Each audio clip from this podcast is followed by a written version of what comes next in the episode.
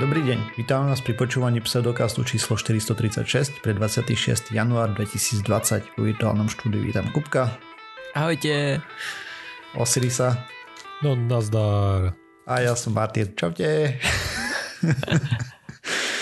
OK, máme toto také veselé. Na začiatok taký mierny úvod, že my sme podcast do vede a skepticizme, nikto z nás sa nevenuje vedie profesionálne, takže sa snažíme podať to vlastnými slovami.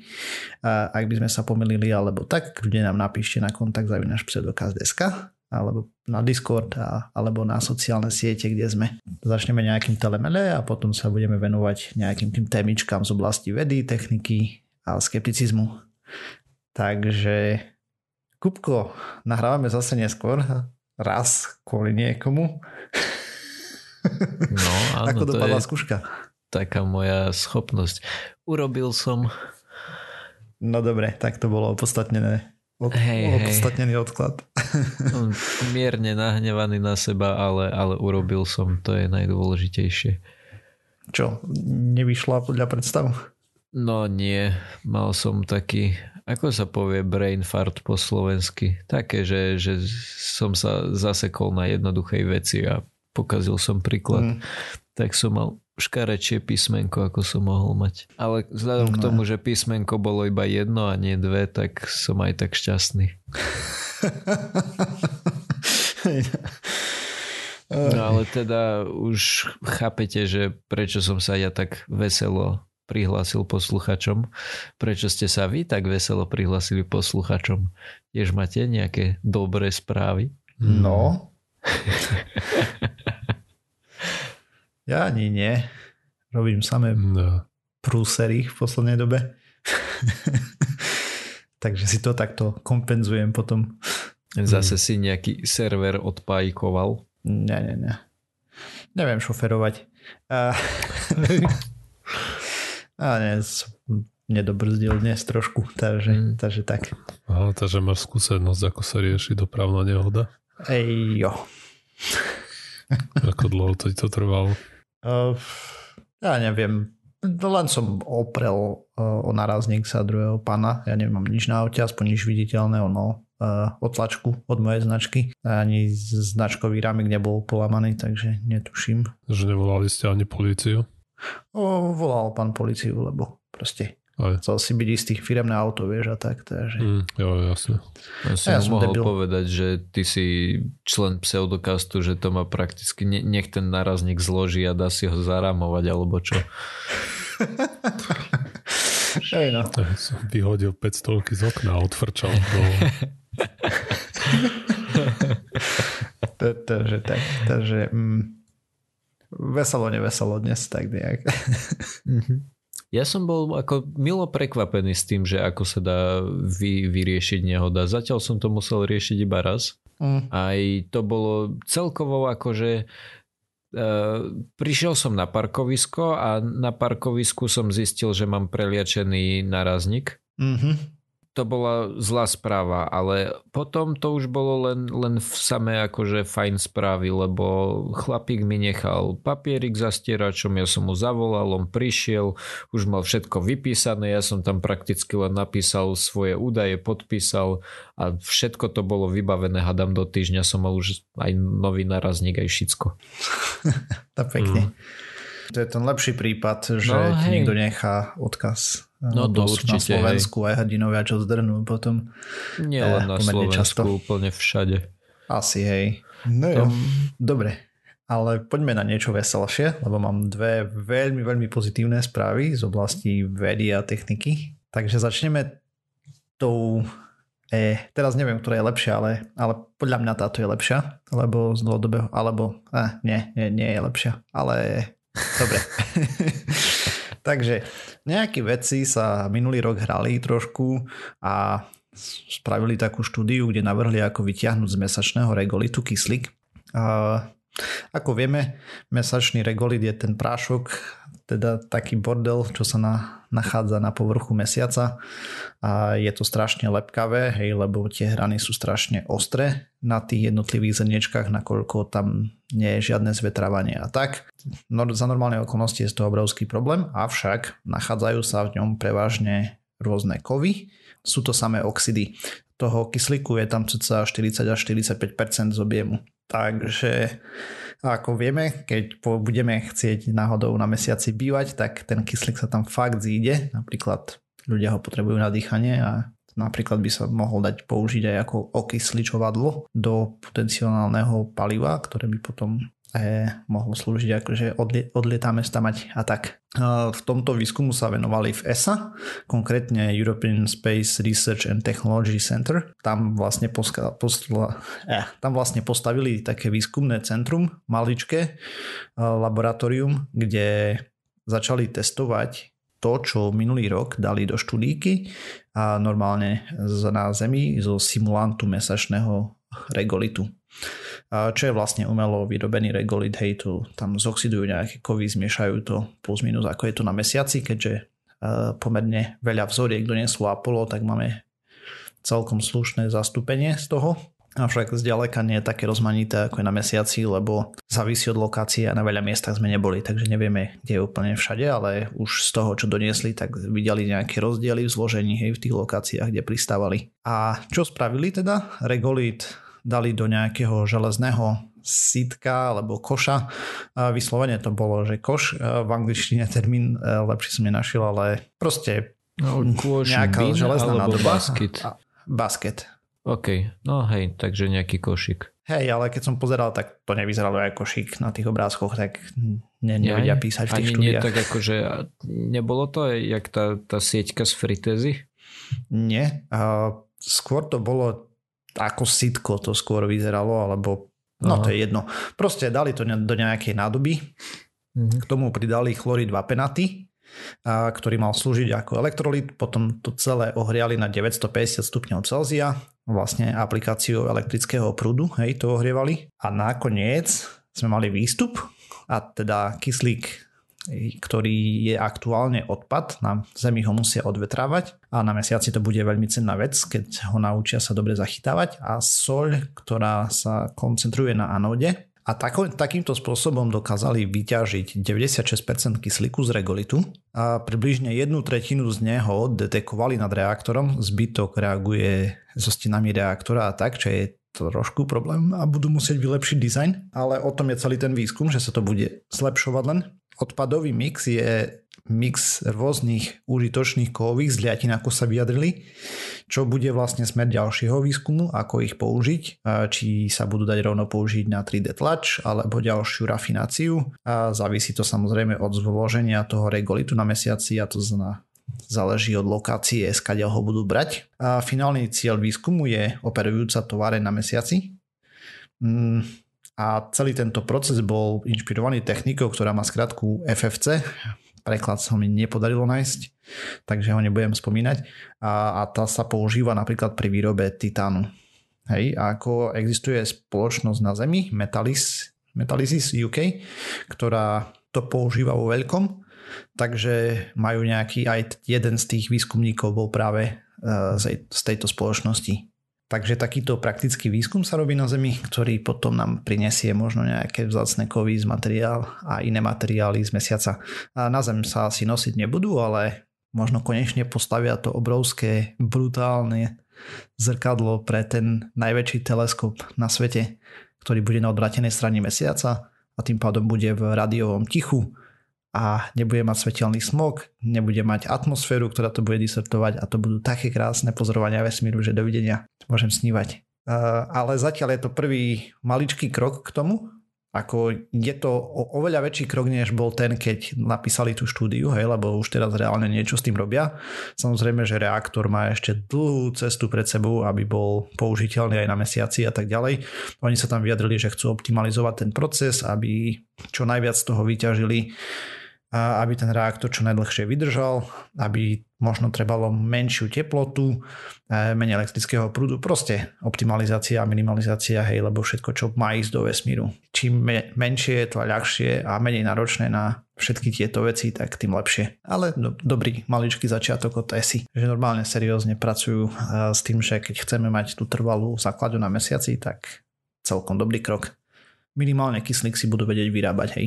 No a potom sme mali druhú super správu pre všetkých fandov vesmírneho programu. 18. januára mal štartovať Crew Dragon, hej, taká lodička, ktorej potenciálne budú lietať ľudia na nejaký test, ale ten, to bolo odložené a tak štartoval až o deň neskôr, o 15.30 Greenwich time alebo 4.30 nášho proste po obede. No a o čo išlo? Robili in-flight abort test, teda snažili sa uniknúť z vybuchujúcej rakety potenciálnej počas letu v bode maximálneho preťaženia. Takže v 84.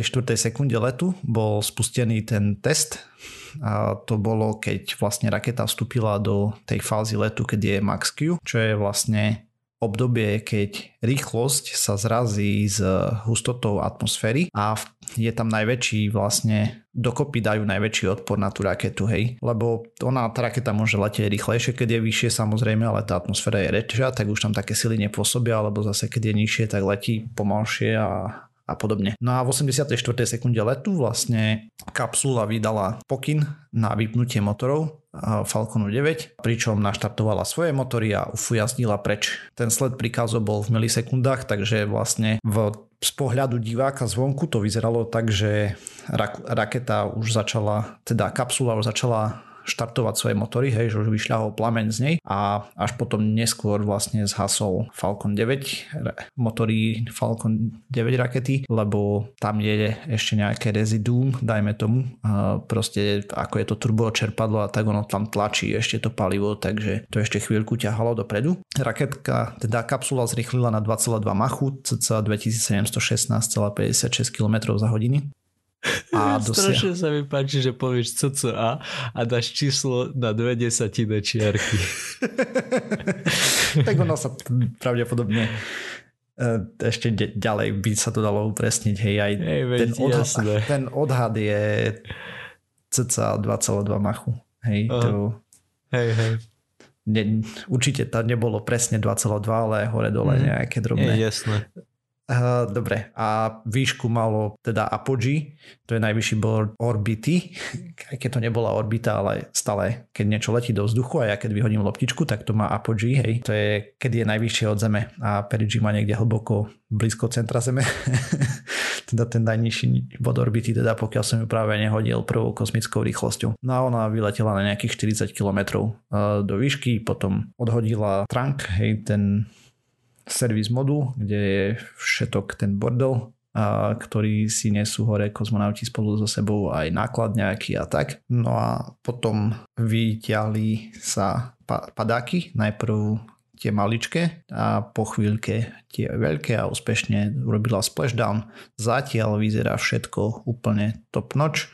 A preťaženie bolo úplne minimálne pre kozmonautov iba nejakých 3G necelých, a teda 3,5 maximum myslím, že bolo. To je celé to bolo robené tak, aby čo najväčší komfort mali tí kozmonauti. Samozrejme, keby trebalo, tak tá kapsula dokáže odpaliť medzi 6 až 7 G, ale to už by muselo ísť sakra problém v čom je to také super pozitívne, je, že to je jeden z posledných testov, akože finálnych kapsuly predtým, než tam budú môcť do toho sadnúť ľudia. Takže po úspešnom, poloúspešnom teste Starlineru od Boeingu, teraz aj Dragon 2 do budúcna. I už len dúfať, že zlacnejú lety do vesmíru, že sa tam aj ja dostanem. mm. Si sa mal Môžeš... prihlásiť k tomu hej, hej. japonskému miliardárovi. Nie som umelec. Pozeral som na to. A ani e, tá slečinka, ktorú zhaňal. Mm. no tak Adam by si sa dovtedy maľovať naučil. No ja si A, tiež okay. myslím. A keď Alebo tak povie, že... že to je tvoj štýl. Mm. palička tu, palička tam. Hej. Alebo nejak vysvetlí, že ty tú hru, čo kodíš, že to je vlastne tvoj umelecký prejav lebo však musíš tomu nejakú grafiku urobiť, takže nejakým mm-hmm. spôsobom si umelec. Hej, môj pixel art je úplne úžasný. Dobre, ale poďme na niečo ďalšie asi, nie? Kľudne. No, vy ako uh, poslucháči nám občas uh, pošlete nejakú, nejakú otázku alebo teda nejaký námed na tému a my samozrejme spracujeme skôr či neskôr. Väčšinou neskôr. Neskôr. Tak ve väčšinou no. sú to také, uh, niektoré otázky sú dajme tomu zákernejšie, Nie, niektoré sú ľahšie, hej, alebo teda no, zákernejšie, určite to nemyslíte zákerne, ale napríklad ja, čo som spracoval niektoré témy v minulosti, tak to bolo celkom obetovaného času na rôzne štúdie, čítania a tak ďalej, že kde plus minus je, lebo sú to väčšinou otázky, kde nie je úplne jasný konsenzus napríklad a tak. Mm-hmm. Takže... Ale všetky podnety si odkladáme do dokumentu, Áno. ktorý Aha. si potom nevšímame veľmi, ale niekedy príde čas. Ako dnes. vieme, že ten dokument existuje, áno. Áno. No a ja som si teda vybral um, takú tému. Najskôr, čo nám napísal uh, písateľ, posluchač Tomáš Zajko. Čaute, o tomto ste sa už bavili na podcaste a potom tam napísal https dvojbodka lomka lomka www.kafe.cz Kedy ma už zastavíte? Nezastavíme, čítaj. čo, keby, čo keby si niekto chcel rýchlo pozrieť ten odkaz? No, no najväčšia sranda je tá, že ten link je už mŕtvý. Hej, je. tak. Ale a... možno je ešte v tom, nie? Jak sa volá ten archív internetu? Není, není. To, to nie, som, tam? Veľ, veľa som to používal, Wayback Machine alebo Archive. Wayback Machine, hej. Niečo také. A, no ale nie, to je Cafe.cz, nejaký článok tam mali. To je každopádne jedno, lebo potom postol aj e, odkaz na Wiki. A je to o pánovi, ktorý sa volá Prahladiany. Mm-hmm. A Ešte takto to... poslucháč nám písal 13. júna 2019. Áno, a ja som pol roka robil výskum. To je jediná vec, ktorá mi trvá dlhšie ako tá moja rezňová štúdia. Mm-hmm. no dobre, no. čujme teda. a Diany. Z Wikipédie máme taký, že jeho skorý život, že vyrastal v nejakej indickej dedine, v nejakej indickej oblasti. Podľa toho, čo Jany hovorí, tak keď mal 7 rokov, tak opustil svoj domov a začal žiť v džungli. A keď mal 11 rokov, tak e, sa mu stal taký náboženský spirituálny zážitok a stal sa nasledovníkom hinskej bohyne Amby. A odvtedy sa oblieka ako ženské uctievačky tej bohyne a je známy ako Mataji, čo vraj znamená zjavenie Veľkej Matky. Mm-hmm. No, a verí tomu, že tá bohyňa mu poskytuje tekutú výživu alebo vodu, ktorá kvapka cez otvor, ktorý má on v podnebi v ústach. A tomu údajne umožňuje žiť bez jedla a vody. Wow. Čiže asi ho nemôžeme úplne zaradiť do kategórie Bretarian, keďže on má tekutú výživu od bohyne Amby, ktorá mu mm-hmm. kvapka cez dieru, ktorú má v podnebi. Mm-hmm. No od 70 rokov žije tento Jany ako pustovník v nejakej jaskyni v dažďovom pralese. Tvrdí, že od, on má teraz 80-90 rokov. Počkať. Narodil sa, on sa narodil v roku 1929, čiže teraz má nejakých 90 rokov, 91, nie, okay. 89. Dobre hovorím. A to je nejaký oficiálny dátum, keď sa narodil, alebo on si to vymyslel teraz? To je na no tak ja neviem, či to má aj v občianskom, alebo jak im to tam funguje, tam kde v jaskyni, kde on býva, veď toto práve. Si myslím, že pustovník také veci hodil do koša. No veď toto práve. Každopádne tvrdí, že od roku 1940 nie je ani nepije. Hej, čiže od 1940 doteraz je 60, je 80 rokov. Tým, že je 2020, tak sa celkom dobre s takýmito datumami počíta. Tvrdí teda, že 80 rokov už nič nepije ani nie je. Uh-huh. No. Asi mu to neveríme. no asi nie. A on dokonca uh, sa podrobil dvom štúdiam, kedy chcel ukázať, že, že on to teda dá. V najskôr 2003 10 dní ostal v nejakej uzavretej miestnosti, kde na neho dozeral doktor, ale nejaký špeciálny doktor, ktorý rád dozera na ľudí, ktorí sú ktorí majú podobne zázračné e, výroky a, a väčšinou im to teda akože vydá, priťukne. Doktor, doktori uh, hovorili, že teda nevylúčoval ani moč, ani stolicu, ale že videli, že moč sa mu tvorí v močovom mechúri. Neviem, ako to skúmali. Že, že takto. Dobre, dôležitá vec, ktorú je treba povedať predtým. Na ňo síce dozerali doktori, všetko sa to tvárilo veľmi vedecky, ale oni potom následne dáta nikomu neukázali ani nevydali tú štúdiu, oni skrátka len povedali áno, áno, pozerali sme sa na to, áno, áno, je to tak. Čiže asi tak. Takže no, peer review proces neprebehol, aj teda kontrola... Tam podľa mňa žiaden proces neprebehol. Tam nič neprebehol. kontrola citovanej uh, dokumentácie, dajme tomu, alebo kontrola štúdie uh, odborníkmi z rovnakého oboru. či sa dá nazvať štúdiou. Dobre. Keď, keď nič nevydali. Hmm. Hej. Toto bol práve ten problém. Tak tajná že, štúdia. Hej, hej, že, že štúdia. bolo k tomu veľmi málo akože informácií som k tomu vedel dohľadať, keďže oni oficiálne nič nevydali. Ale teda mm-hmm vraj počas tej 10-dňovej doby, kedy ho sledovali, mierne schudol, čo akože tak nejak vyzerá, hm. že asi už, už len to niečo vypoveda. No potom v 2010 sa rozhodol, že teda A ukáže vám to ešte raz. No a to bola zase tiež taká pozorovacia doba, bolo to 22. apríla do 6. mája apríl má 31, 30 dní, čiže to je 8 a 6 je 14 dní, čiže 14 alebo 15 dní ho pozorovali.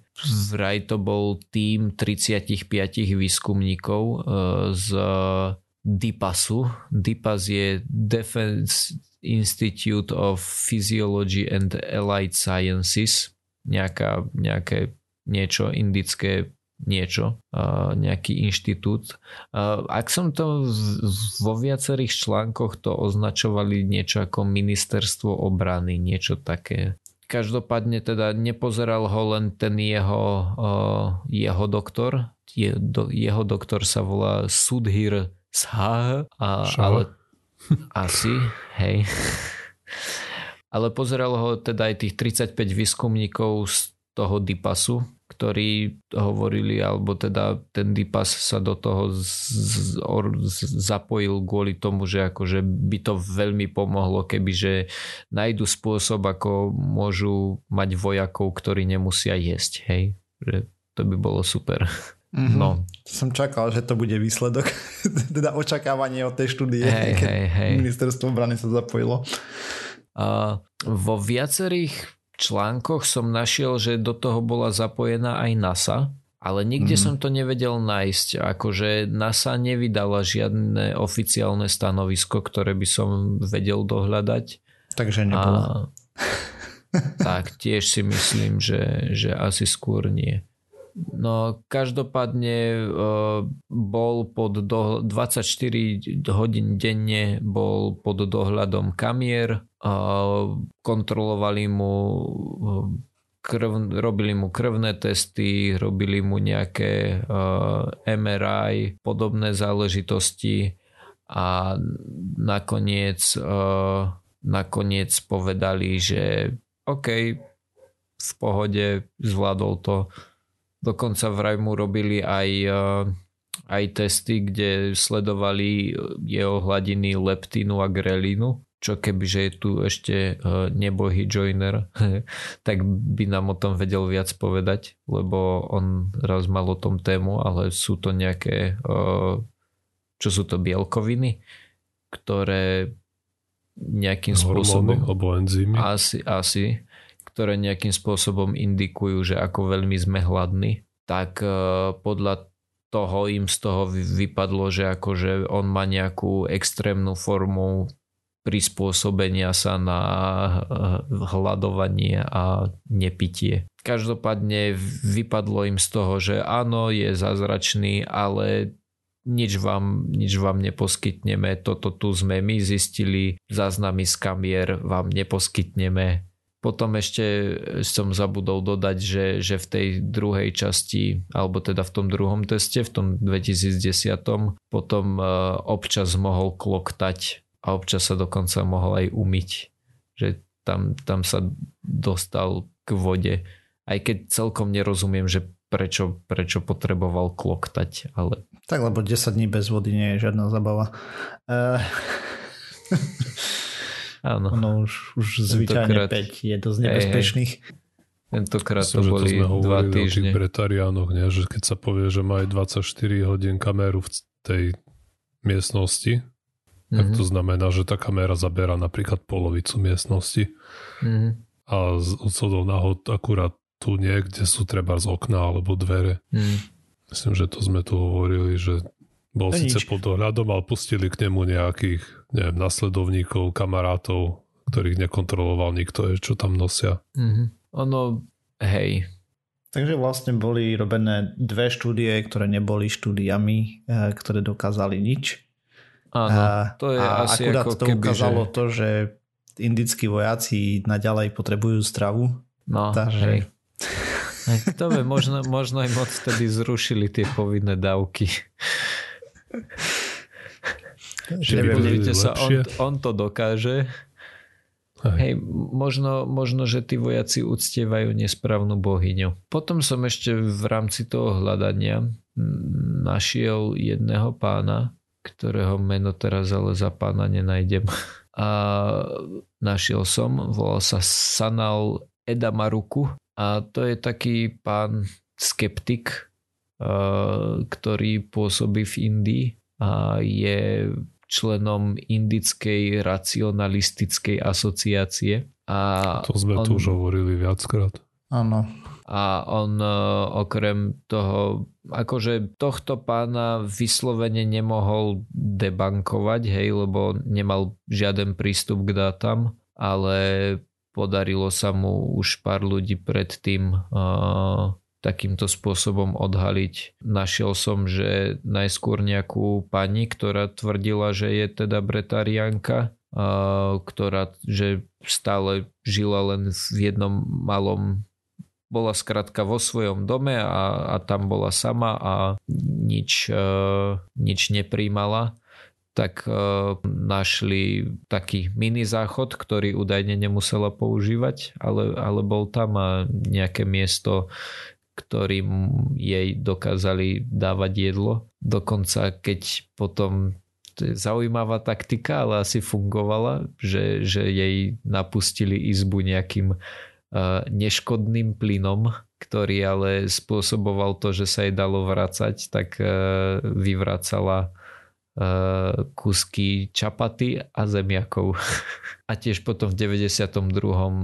sa mu podarilo nejakého pána, ktorý tvrdil, že dokáže, dokáže pod vodou prežiť niekoľko dní, tak ukázal, že vlastne on nebol skutočne pod vodou, ak tomu dobre rozumiem, takže on bol skrátka v bazéne, na ktorom bola nejaká priehľadná vrstva a na tej vrstve bola voda, že on bol skrátka v suchu.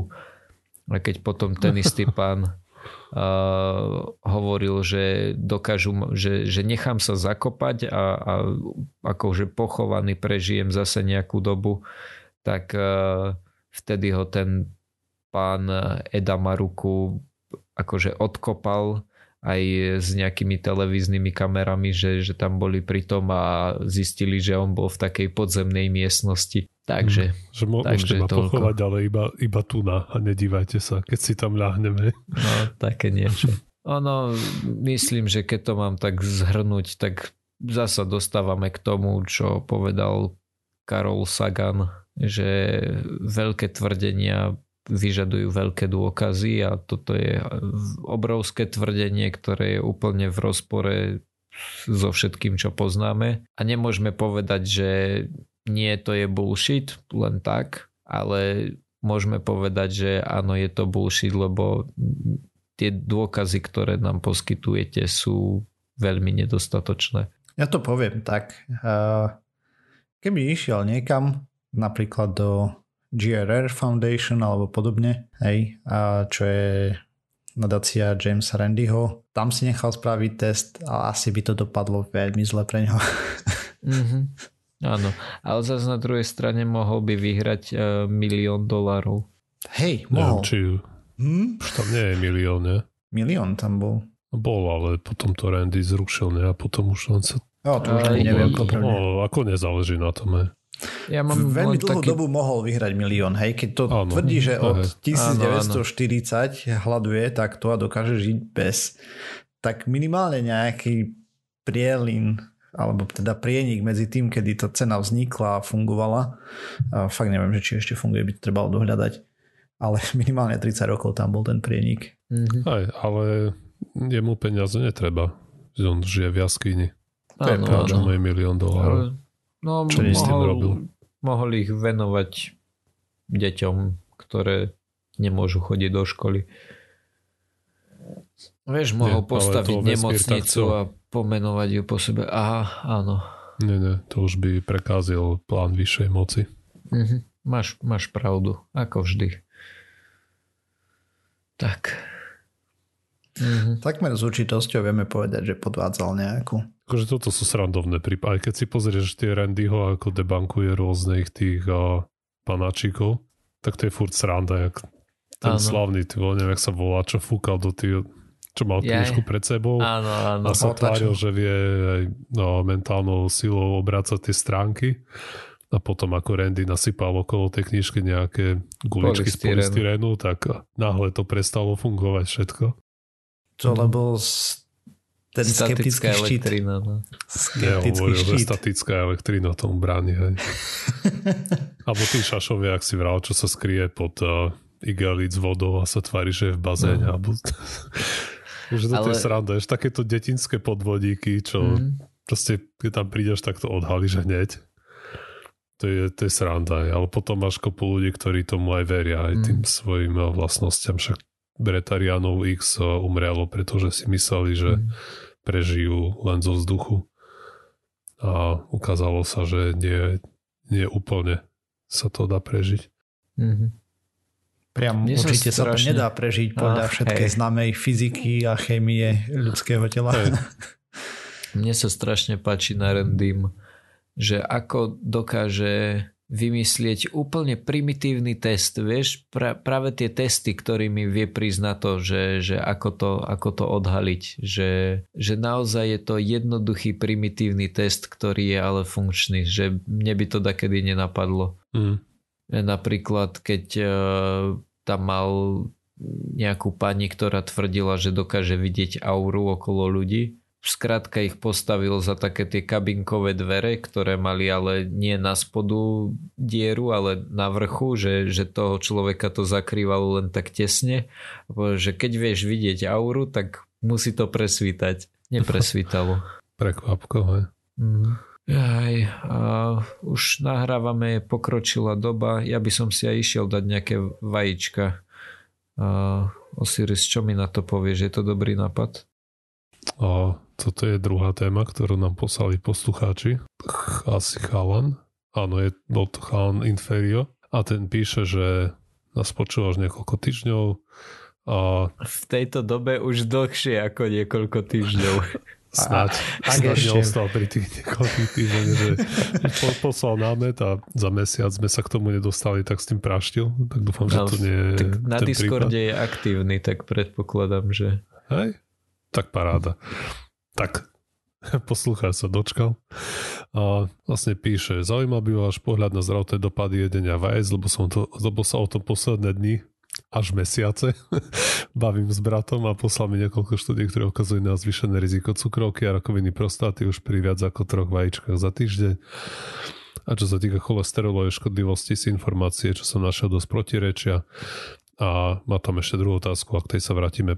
A, okay, a, takže vajíčka, či je alebo nie je, to všetci vieme, že je téma, ktorá je na pretrase furt od, proste odkedy žijeme a možno aj možno Joiner si pamätá dobu pred tou debatou, ale my to nie sme.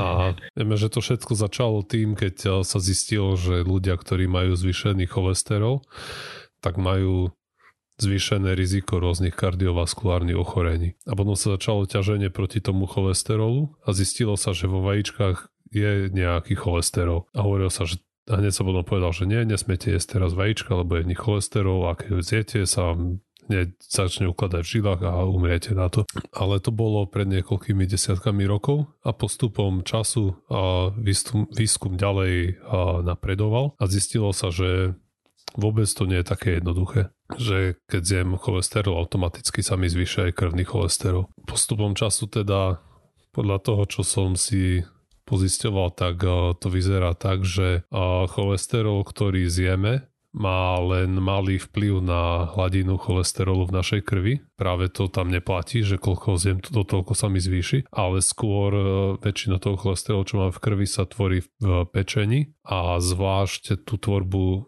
cholesterolu podporujú a, tie transmasné a a ešte jedna vec a teraz A saturované a transmasné a tie transfet, tie transmasné tuky, alebo ako sa to na, nasytené. Uh, nasytené a... No to sú, že nasytené transmasné kyseliny, nie? A vlastne ty si to mal to, kedysi tému.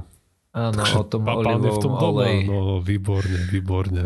Takže toto oveľa viac vplýva na hladinu cholesterolu, ktorú máme v krvi. No a teraz Aké boli ďalšie štúdie?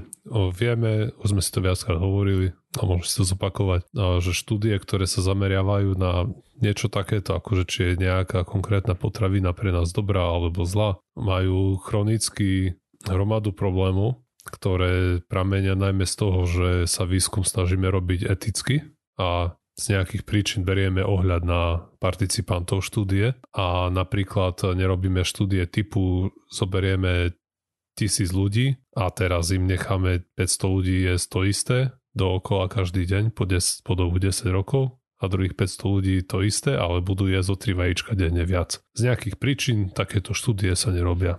Neviem prečo.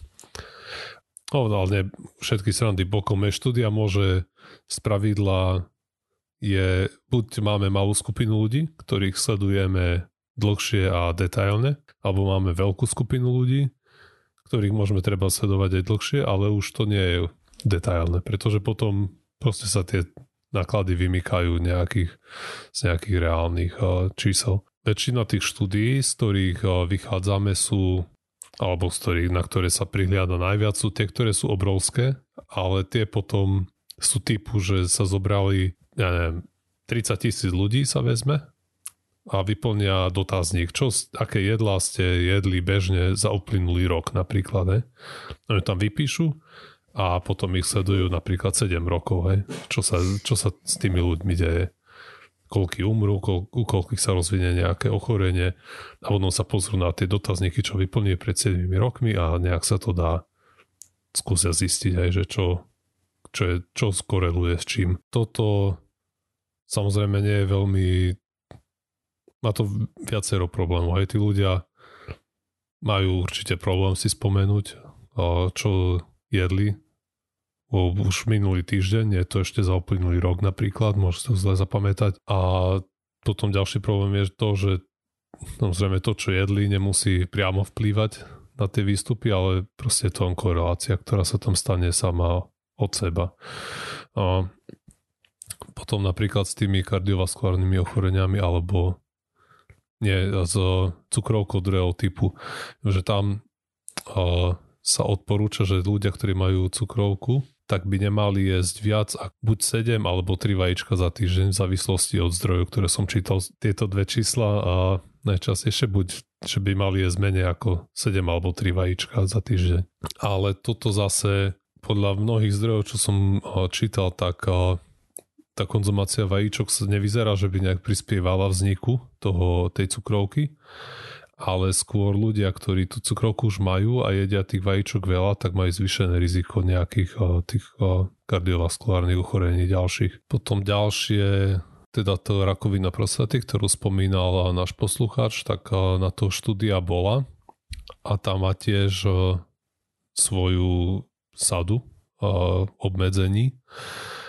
A napríklad tu, že to zvýšenie tam nebolo príliš veľké a, a teda toho, toho rizika na tú rakovinu prostaty ne, nebolo príliš veľké, ale s čím viac ľudia tých vajíčok jedli, tým vyzerá, že sa to riziko zvyšovalo. Ale problém tejto štúdie bol pomimo tých, ktorých, ktoré som už hovoril predtým, bolo to, že sa to robilo na proste v Amerike ako väčšina týchto väčších štúdií a nedá sa povedať, že by sa to dalo ľahko tie výsledky inter, ako preklopiť aj na populáciu, ktorá sa stravuje inak ako Američania. A to som ešte potom sa dočítal tiež dosť konzistentne, to, že nie je problém e, vajíčok ako takých per se, ale môže to byť problém skôr toho, čo tí ľudia s tými Presne. A vlastne s čím ich konzumujú tie vajíčka. To som sa chcel spýtať, či to bolo ošetrené voči normálnemu jedálničku, hej, že aký majú, že či si dali zeleninový šalát s vajíčkom. Ako oni to uvádzajú štúdie, že sa snažili tie čísla korigovať, ale priznávajú, že proste môžu tam byť nejaké artefakty, že to sa nedá úplne tieto, mm-hmm. tie, tie súčinné faktory, ktoré sa nedajú úplne eliminovať a to vychádza proste z tých limitácií spôsobu, akým je možné robiť štúdie, ktoré sa na toto pozerajú. Aha, a vlastne podľa všetkého, podľa toho, čo som sa dočítal, tak prevládajúce odporúčanie teraz je, že vlastne sa prakticky nemení to, to základné, že jesť eh, rozmanitú stravu, nie je to isté dookola, hej, má tam veľa zeleniny, ovocia, červené meso menej, žiadne aj vyprážané klobásy a podobné veci, alebo keď tak len príležitosne. A vajíčka kľudne, aj tých, opäť je ťažké sa dopracovať k nejakému konkrétnemu číslu, ale keď človek zje menej ako tých 7 vajíčok za týždeň, tak si myslím, že to podľa informácií, ktorým som sa dopracoval, tak by to nemal byť absolútne žiaden problém. Pretože vajíčka je napriek tomu, že ako tam majú nejaký tuk, hej, a najmä v tom žltku, obsahujú zároveň aj nejaké tie bielkoviny a nejaké iné látky, ktoré sú pre telo prospešné, takže vo vyjaženej strave svoje miesto určite majú pokiaľ človek nie je vegán, hej. ale to už je, to už je proste úplne iná debata. Úplne iná. čiže kto vajíčka, hej, a keď, keď už si tie vajíčka má človek robiť, tak si proste urobí, môže si urobiť kľudne na tvrdo, na meko, hej, alebo nejakú praženicu z, hej, čím viac majonézy, tým lepšie. A nejakú praženicu, opäť čím viac masla, tým lepšie. a ale nie, nie, hej, ako s tým, s tým masom šetriť, aj majonéz tiež opatrne a proste e, a nevyprážať si k tomu aj pol kila slaniny, aj mm. neopekať na panvici, že to je oveľa väčší problém než tie vajíčka samotné a to môže byť práve problém týchto e, západných diet, že keď jedia na raňajky vajíčka, tak e, z pravidla sú to, ja neviem, volské oka, ktoré si robia na masle, jak tomu si dá 4-5 plátkov slaniny, tak uh, samozrejme toto už bude vplývať na ten cholesterol v krvi, ale to nie je problém vajíčok PSE, ale skôr toho, čo si k tomu ten človek dá. Hej. A to je v zásade aj výstup celého toho, čo som si dnes čítal o tej konzumácii vajíčok, že pokiaľ k tomu človek pristupuje s rozumom, hej, že nedáva si nie na každé ráno na nejaký praženicu s, kop, s romadou masla zo, zo 7 vajec, tak to nie je žiaden problém. Asi ako žena, väčšina strava, rotovať to, diet, presne tak. stravovacích odporúčaní, hej, všetko s mierou niekde. A to veci, sa. to je také ošemetné a mi to príde, že tie, akože, ok, tie štúdie nech robia, ale práve toto je potom ten problém, že novinári to hneď sa toho chytia, vycapia o tom milión článkov a potom sa človek dočíta, že o, môžete jesť len jedno vajíčko za deň, potom sa dočíta, že môžete jesť koľko chcete a potom nie najviac tri. Človek má z toho hokej a pritom je to všetko len výstup toho, že tie štúdie proste už len tým, že sú robené v inej krajine alebo použijú trochu inú metodológiu, tak môžu dojsť k úplne iným výsledkom. A tie štúdie nedojdú že... až tak rozdielným výsledkom, ale novinári z toho spravia z komara somára. Akože to sú také veci, že niekde im vyjde, že to riziko na zvýšenie nejakého ochorenia je o 6% vyššie. Ako, no teraz neviem presne už, v ktorej to bolo z tých štúdí, ktoré som čítal, ale bolo tam, že povedzme, kto je, ja teraz fakt neviem, ale povedzme, že dva vaj, dve vajíčka za deň, tak si zvýši riziko nejakého ochorenia o 6%.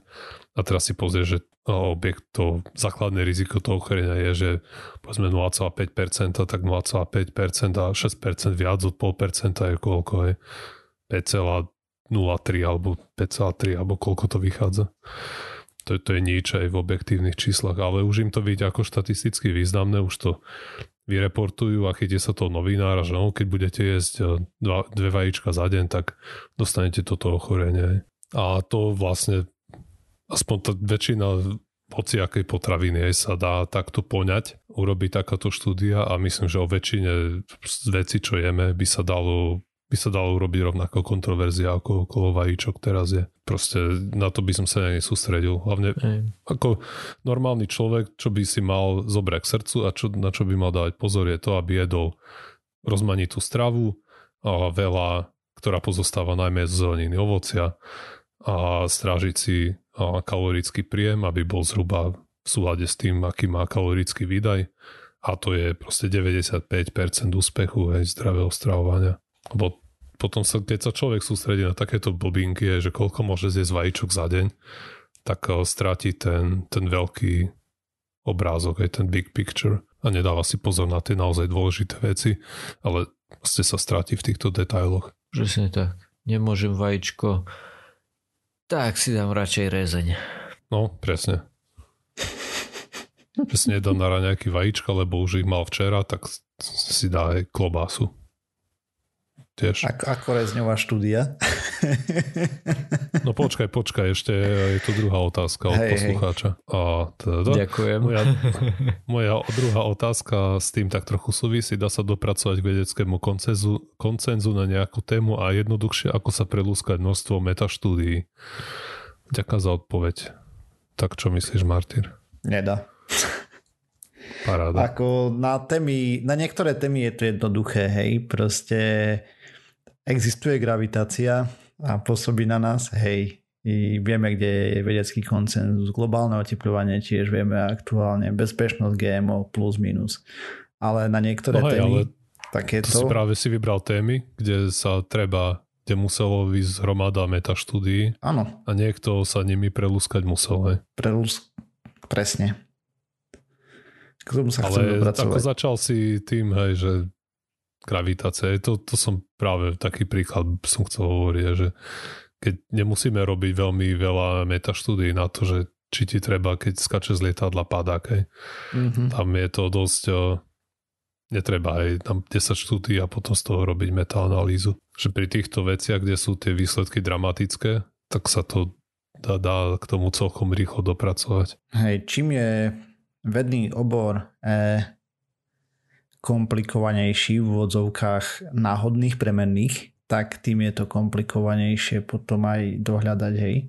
Kvôli tomu aj to, pokiaľ sa uzavrel nejaký vedecký konsenzus na globálne oteplovanie alebo GMO, to trvalo roky a roky štúdií, hej, pokiaľ sa potvrdili všetky možné alternatívy. Keď to predtým chcel človek si spraviť obrázok, kde, kde je cca aktuálny vedecký konsenzus, tak mu nezostávalo nič iné, len proste prelúskávať, vyznať sa v tom aspoň trochu, teda podľa možnosti poriadne a prelúskať, o čom sa píše, hej. A to znamená, že všetky možné periodika prejsť a cca, kde je tá váha u tých vedcov. Ale v niektorých témach je to ľahšie, pretože ano. keď je tam efekt ten proste relatívne veľký a jednoznačný, tak skôr či neskôr sa to utrasie aj presne uh-huh. ako to globálne oteplovanie. Ale niekde tie ten efekt je mrňavý, napríklad pri tých vajíčkach, hej, koľko ich má človek môže je za deň jesť. Proste koncenzus je v tom, keď ich človek, keď to človek nepreháňa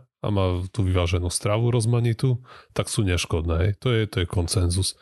A teraz kontroverzia je, či sú neškodné od, alebo či začína škodiť konzumácia vajíčok povedzme od 8 za týždeň, 10 za týždeň, 4 za týždeň tam, tam je nejaká legitímna kontroverzia, ale tá je pre bežného človeka irrelevantná.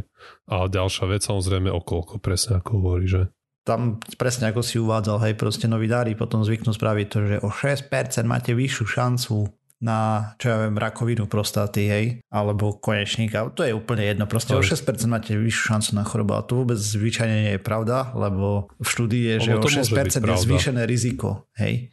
Ale to je to relatívne, hej. Presne. Zvyš a nie objekt to objektívne. Tá v objektívnom je to 0,03%, dajme tomu. Hej. Proste keď má ochorenie šancu 10% a je zvýšené riziko 10%, tak to znamená, že je sa to zvýši na 11%. Aj. V takýchto, ale aj keď sa dá do nadpisu, že paradajky alebo vajíčka zvýšia riziko ochorenia o 10%, tak ľudia automaticky aj čitateľ to pochopí tak, že z 10% bude to 20. Ale to nie je pravda, lebo realita je taká, že z pravidla to je z 10 na 11. Je to o 10%. OK. Takže tu máme ďalšiu tému spracovanú. Tá bola z prvého, zo 6. prvý. Prvého 6. Prvého 6. Nie, nie. Hej, hej, hej. 6. január 2019. Nie. Podľa mňa je to 1. jún. Počkaj, počkaj, ty si to písal. To je automaticky ti to prekladá datum, lebo je to anglický tento formát. No, no dobre, ale tým pádom čo ten... je 23.12. E, ja som z toho debil. Dobre. Alebo 13.1. Hej, niektoré teda sú 1. 13. A ten pod tým tiež nie je 6.13. asi. tak uzavrime to tým, že minulý rok. Buď 1.6. alebo 6.1. No jo. A ja zmením formatovanie v tej tabuľke na asi slovenské. Sa mi zdá, že normálne tam bolo anglické, ale keď to copy pastuješ skade tade, tak ti to porozhadzovalo rozdiel, rozdielne. Takže... Mm-hmm. Dobre, takže sme sa dopracovali na záver pseudokastu 436. Ďalšia časť zase o týždeň. Nájsť nás môžete na www.pseudokast.sk, písať nám môžete na kontakt zavinaš pseudokast.sk. Okrem toho nás nájdete na sociálnych sieťach ako Facebook, Twitter, na YouTube, Spotify, iTunes, všetkých možných a nemožných podcastových agregátoch. Ak sa vám niečo páčilo, napíšte nám, dajte nám like, zdieľajte nás, to nám pomáha. Ak sa vám nepáčilo, napíšte nám tiež, a ak to bolo dokonca chybné, určite nám napíšte, budeme sa opravovať. Predsa sme len ľudia. Takže čaute. Ahojte. Čau.